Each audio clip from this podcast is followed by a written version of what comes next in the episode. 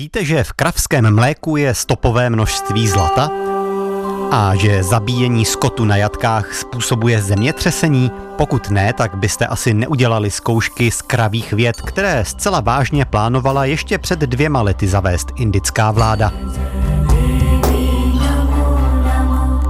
Tenhle projekt nakonec stroskotal na zcela očividné pseudovědeckosti připraveného sylabu a podobně stroskotaly třeba taky snahy nahradit svátek svatého Valentína dnem objímání krav, jak letos navrhl vládní výbor pro blaho zvířat.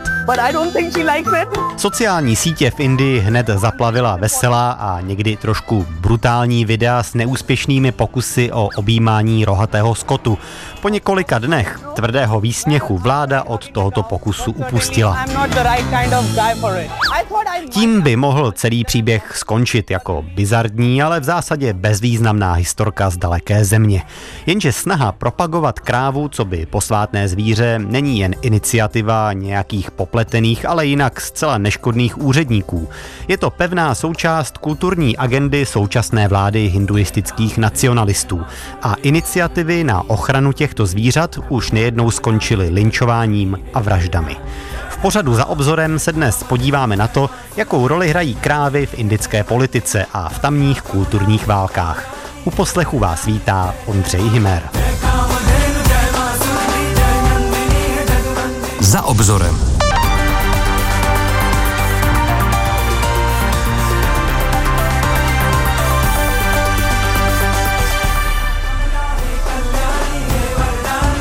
Byl konec září 2015 a z amplionů v hinduistickém chrámu ve vesnici Dadry se na večer ozvalo nečekané hlášení. Byly nalezeny ostatky zabité krávy. Na místě se rychle schromáždila skupina místních a vydali se po stopách domělých pachatelů. Ve vsi, která leží jen pár desítek kilometrů od hlavního města Dili, žije asi 6 tisíc lidí. Jen dvě rodiny jsou ale muslimské, nebo spíš byly. Rozjitřený dav brzy dorazil k domu jedné z rodin, přelezli zeď, prolomili dveře, kováře Mohameda Akhlaka i jeho syna Daníše vyvlekli ven a zlinčovali. Starší muž na místě zemřel, mladší skončil v nemocnici s vážnými zraněními a musel podstoupit dvě operace mozku. Útočníci ještě zdemolovali zařízení zařízení domu a zmizeli do noci.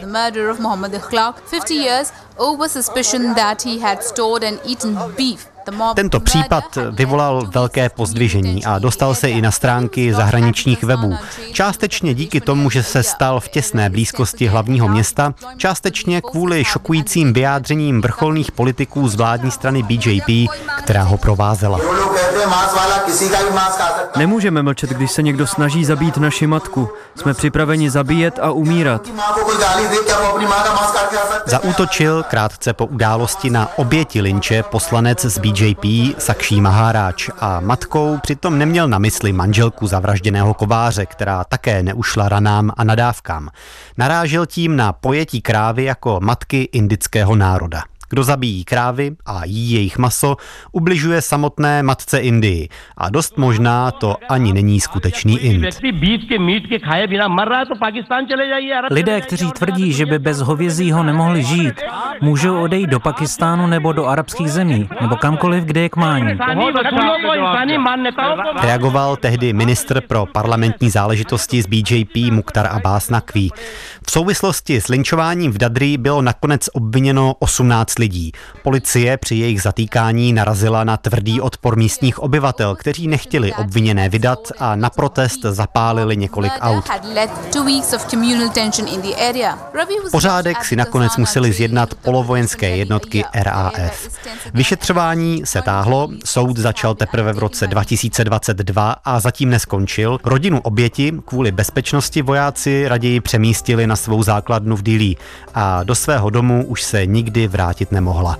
Sami dokonce museli čelit obvinění ze zabití krávy. Nakonec se ale ukázalo, že maso z jejich lednice bylo skopové a samotný důvod k útoku tak od počátku byl vylhaný.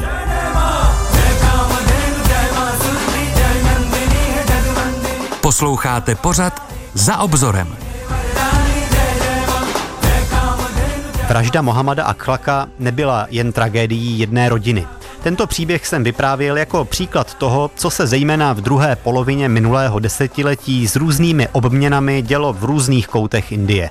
Organizace Human Rights Watch ve své zprávě o násilné ochraně krav v Indii napočítala mezi květnem 2015 a prosincem 2018 nejméně 100 incidentů, při kterých zemřelo 44 lidí a zranění utrpělo skoro 300 dalších. Na poměry země, která má přes 1,4 miliardy obyvatel, to nejsou nijak závratná čísla. Stále se jedná o excesy, i když ne tak úplně ojedinělé. Jsou nicméně důsledkem cílené snahy současné vlády strany BJP prosazovat hinduistické hodnoty ve veřejném prostoru. V některých případech a podle některých politiků i za použití síly. Těm, kdo nechtějí uctívat naši matku Indii, kdo nepovažují krávu za naši matku a těm, kdo zabíjejí krávy, přísahám, že jim všem zlámu ruce a nohy. Prohlásil v roce 2017 poslanec za BJP Vikram Saini. Problematika ochrany krav tak dává nahlédnout do širších souvislostí současných kulturních válek o budoucí podobu Indie a indické společnosti. A právě proto jsem dnes pozval do studia indologa a politologa z Filozofického ústavu Akademie věd Jiřího Krejčíka. Vítej.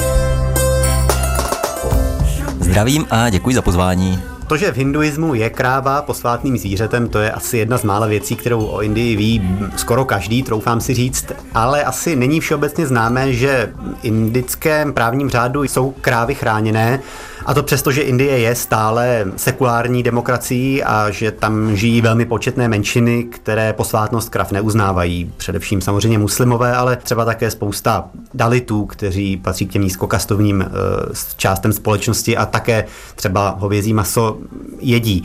Jak přísná je vlastně ochrana krav v tom indickém právním řádu? Tak co se týče ochrany krav, tak tu zmiňuje už Indická ústava z roku 1950. E, ta má článek 48 a v něm se píše, že stát by měl řídit zemědělství a chov a šlechtění dobytka podle moderních a vědeckých poznatků a zejména by se měl zasadit o zákaz porážek krav, telat a dalšího dojného a tažného dobytka. Indii existovalo hnutí za ochranu kráv, říká se tomu Goraksha. Eh, to má poměrně dlouhou tradici, objevilo se už někdy na konci 19. století, ale naplno se rozvinulo až právě v té nezávislé moderní Indii. RSS, neboli Národní svaz dobrovolníků, to je hinduistická organizace největší v Indii, vedla tehdy poměrně silnou kampaň, včetně peticí adresovaných prezidentovi Rajendrovi Prasádovi. A docílili toho, že porážky dobytka byly postupně zakázány v některých, zejména tedy severoindických státech a ty zákazy přibývaly a nakonec došlo k tomu, že dneska jsou zakázány ve 24 z 29 států ty porážky dobytka. Já si třeba říct, jakého dobytka, protože ono to není všude stejné, že ano. Někde se to týká čistě krav, jinde krav i bíků a jinde se to vztahuje třeba i na další hovězí dobytek, jako jsou třeba bůvoly. Přesně tak. Ony ty rozdíly jsou regionální a oni jsou poměrně velké. Když si vezmeme třeba státy na severovýchodě Indie, eh, nebo naopak státy na jihu, jako třeba Kerala nebo Goa, tak eh, tam je povoleno vše. Potom jsou státy, které to mají různě odstupňované. To jsou, řekněme, státy v jihovýchodní části Indie.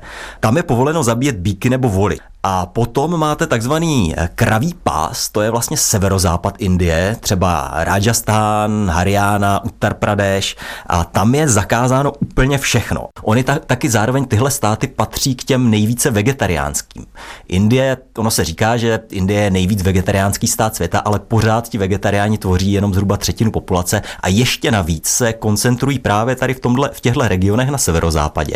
A ještě navíc se rekrutují převážně z nějakých vyšších hinduistických kast, to znamená z těch kast privilegovaných, kteří drží v té společnosti nějakou kulturní hegemonii. Takže my zároveň můžeme tady ten tlak na větší vegetariánství a omezení porážek krav číst jako nějakou snahu o potvrzení kulturní hegemonie tady těch tradičně vysokých a privilegovaných. Ale Pořád se to týká krav. Nemluvíme o buvolech. Jejich porážka je ve většině těchto států naopak stále povolena. On totiž buvol má odlišný rituální status od krávy, i když je to vlastně sousední živočišný druh, tak zatímco krávy jsou chráněny, tak eh, na buvoly se většina těchto omezení nevztahuje. Dočetl jsem se, že právě díky porážkám bůvolů je Indie paradoxně vlastně jedním z největších světových exportérů toho masa, které se v angličtině označuje jako beef, čili hovězí, ale nejsou to tedy kravské maso, ale je to právě maso těchto bůvolů. Ale ještě jsme asi neřekli jednu důležitou věc. Neřekli jsme, jaké tresty hrozí těm, kteří tento zákaz poruší. To se zase liší stát od státu, ale zajímavé je, že v některých státech napadá mě třeba Hariana, myslím. Eh, v některých těch státech ty sazby za zabití dojné krávy, že jo, tam, zase, tam to zase bude odstupňované podle toho, o jakou krávu jde, tak v některých státech je to skutečně odstupňované tak, že ty sazby jsou srovnatelné se sazbami za vraždu a pokud se sejdou šikovné okolnosti, tak se vám opravdu může stát, že nafasujete víc let za zabití krávy, než za vraždu člověka. To mi připomíná iniciativu kolkatského umělce a aktivisty Shujotri Ghosh, který se rozhodl tady tu velmi přísnou ochranu krav a velmi tvrdě vymáhanou těmi různými samozvanými ochránci krav dát do kontrastu s velmi chabě vymáhanou ochranou žen. Každých 15 minut je v Indii nahlášené jedno znásilnění. Chtěl jsem ukázat tuhle realitu. Fotil jsem ženy s maskou krávy na hlavě a kladl jsem tím otázku, musí se proměnit v krávy, aby byly v naší zemi v bezpečí? Řekl Shujatro Ghosh německé stanici Deutsche Welle, do Německa z Indie odešel kvůli obavám o svoji bezpečnost. Za obzorem. Unikátní analýzy konfliktů, politiky i kultury v opomíjených koutech světa. Za horizonty zahraničního spravodajství se můžete vydat také na webu plus.rozhlas.cz, v aplikaci Můj rozhlas a v dalších podcastových aplikacích.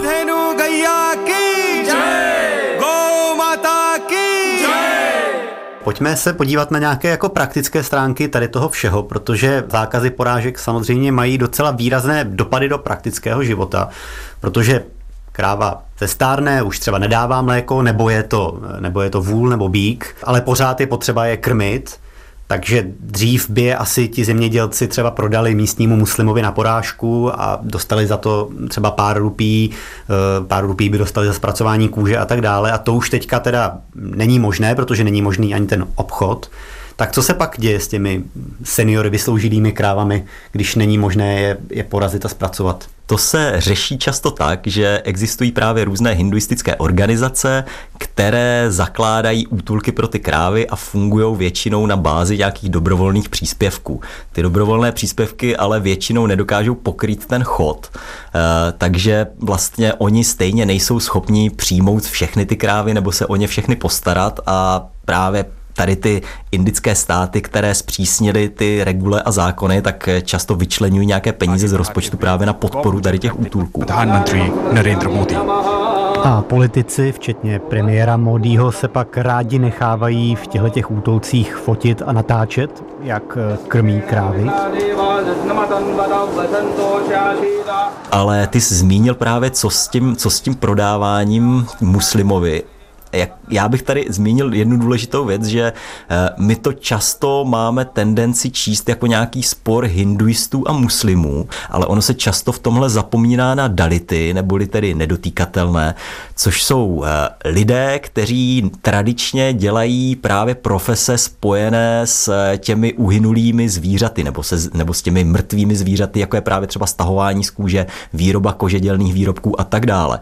A tihle vlastně na ten zákaz zákaz eh, také částečně doplácejí. A v roce 2016 eh, byl poměrně hojně medializovaný případ eh, ve městě Uná, kdy dalité byli přistiženi nebo potkáni v, v situaci, kdy právě převáželi nějaký uhynulý dobytek, byla to právě nějaká kasta koželů. A byli teda veřejně zbyti, bylo to natočeno na video.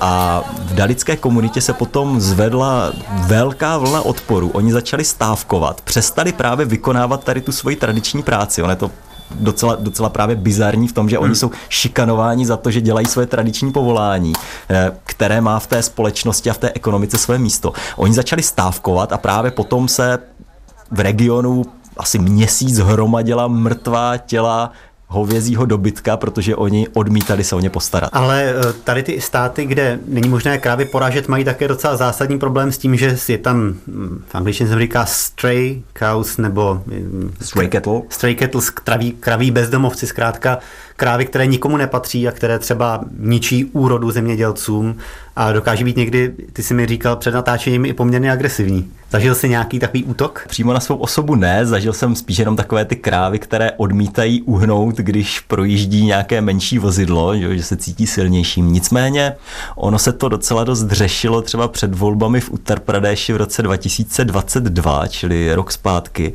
kdy opravdu vyšly nějaké statistiky, kolik eh, těch eh, útoků krávy na člověka bylo zaznamenáno a nebyly to, nebyly to úplně malé čísla.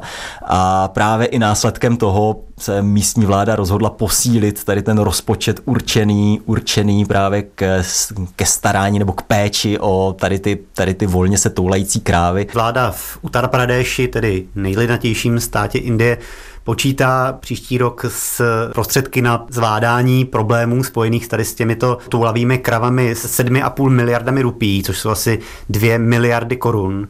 V těch útulcích zřízených státem žije v současnosti asi milion těchto krav a odhaduje se, že dalších asi 150 tisíc, možná víc, jich žije volně v přírodě nebo tak často taky ve městech, ale Samozřejmě jsou tady taky snahy ty zákony obcházet a řešit problémy jinou cestou. Vznikají různé černá jatka, eh, dochází taky k pašování krav z těch oblastí, kde není možná jejich porážka do jiných oblastí.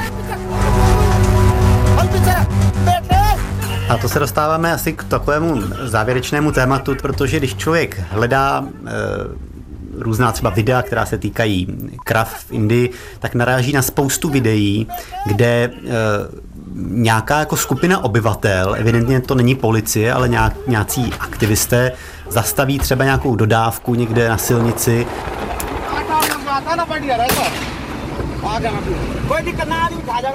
vytáhnou toho řidiče a zjistí teďka, že tam prostě na korbě má nějaké krávy a pravděpodobně je někam pašuje a oni ho pak eh, často třeba zmlátí. To je ta Gorakša v praxi, jak jsi o tom mluvil?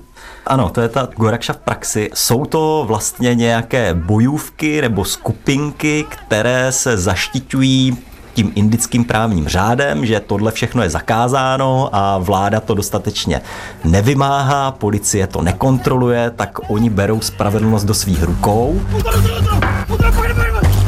současné době jsou to spíš nějaké menší organizace, často jenom lokální. To, že oni často mají nějakou toleranci nebo krytí z vyšších míst, tak to už je druhá věc, ale indická vláda se většinou tady od těch incidentů distancuje, ale na druhou stranu v tom často bývá schovaný takový osten, že kdyby byli bývali ti napadení, se neživili zrovna tímhle, tak by se to nemuselo stát, takže zase ten kulturní tlak na to přijetí těch eh, ortodoxních hinduistických norem je tam stále patrný. Hmm. Často i třeba premiér Narendra Modi se velmi ostře vyjadřoval vůči tomu, aby lidé brali nějak spravedlnost do vlastních rukou právě i v souvislosti s ochranou krav, právě v souvislosti třeba s napadením těch dalitů, o kterém si mluvil. Útočte na mě a ne na dality. Střílejte do mě a ne do dalitů.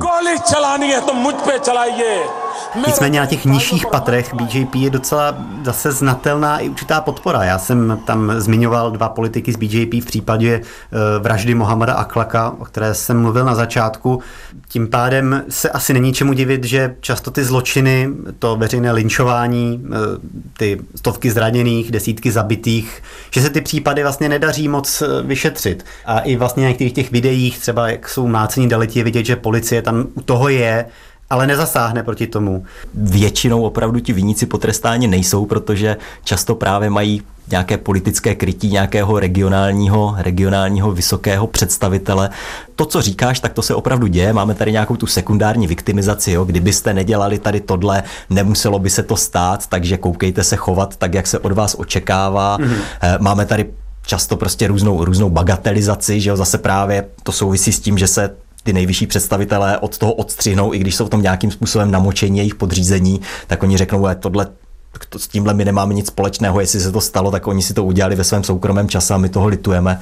Zároveň je to prostě nějaká, že jo, nějaká menšinová, nějaký menšinový jev, je to nějaká, se říká v angličtině, se to užívá fringing elements, jsou to prostě nějaké Okrajové jevy. Okrajové jevy, přesně. Jsou to, nějaké, jsou to nějaké bojůvky, jsou to nějaké skupiny, které se teda hlásí k nějaké příslušnosti k hinduismu, hlásí se k podpoře indické lidové strany, ale my s nima nemáme nic společného, to jenom oni by se chtěli k nám přidat. Ale jsou to skutečně okrajové jevy, když ti samotní nejvyšší politici eh, ty krávy často rámují, takže ta kráva to je ta matka národa, kdo zabíjí krávu není tím správným indem, eh, kdo chce chránit indickou kulturu, musí chránit krávy. Když vznikl speciální vlastně úřad na ochranu krav, že jo? byl ten nápad s těmi státními zkouškami z těch kravých věd, který pak nakonec vyšuměl kvůli tomu, že to byla skutečně obskurní záležitost, kdy se tvrdilo, že moč krav, ne, eh, pardon, mléko těch indických, těch domácích, ale jenom těch indických domácích, žádných jiných krav,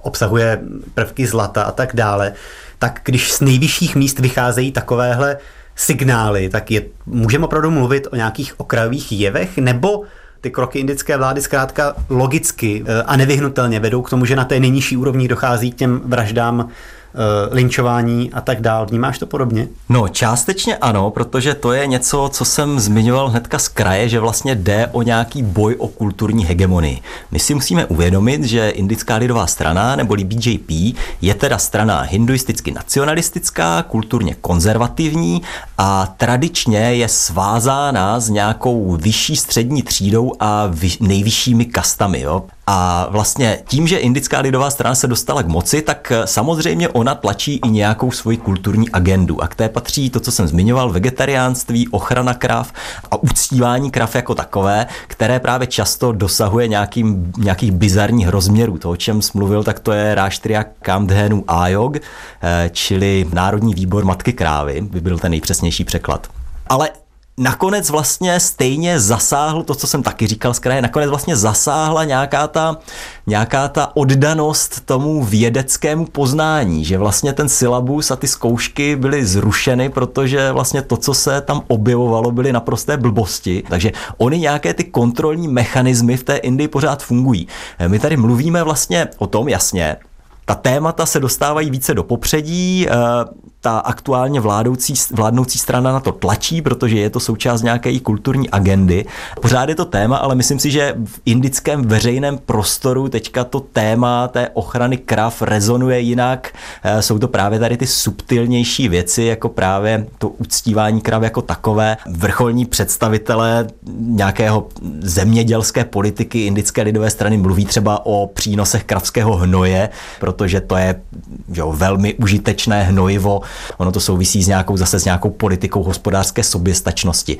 Takže tady ta orientace na tu kraví ekonomiku je poměrně silná a myslím si, že v současné době nejde tak o to, v současné době tím tématem není vlastně ani tak ta ochrana těch kráv, jako ta péče o ty krávy. Čili už to nerámují, takže je tady naše matka kráva, kterou musíme chránit před těmi útoky a před tím zabíjením, ale je to rámované spíš tak jako ekonomicky. Máme tady prostě ty naše posvátné krávy, které nám přinášejí ten užitek a pojďme ho jako využít.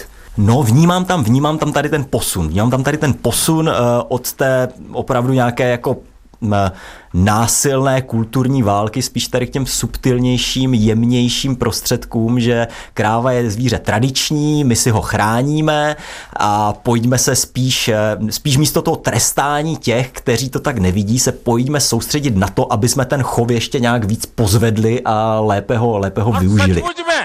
सचमुच में वो गौ सेवक है Rozčiluje mě, když lidé používají ochranu krav jako prostředek pro šíření své vlastní agendy a pro zakrývání svých vlastních zločinů.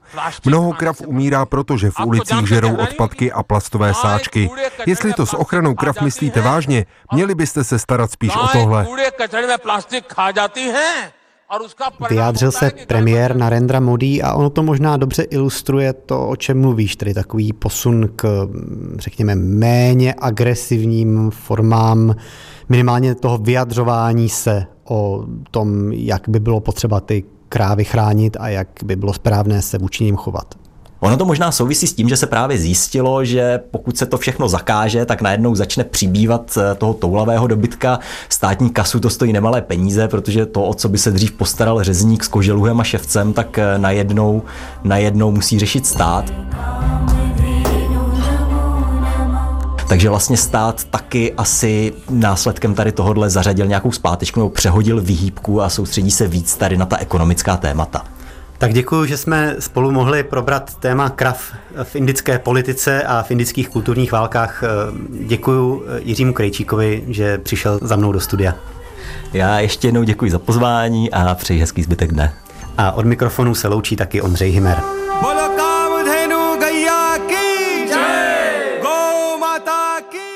Zajímá vás, jestli...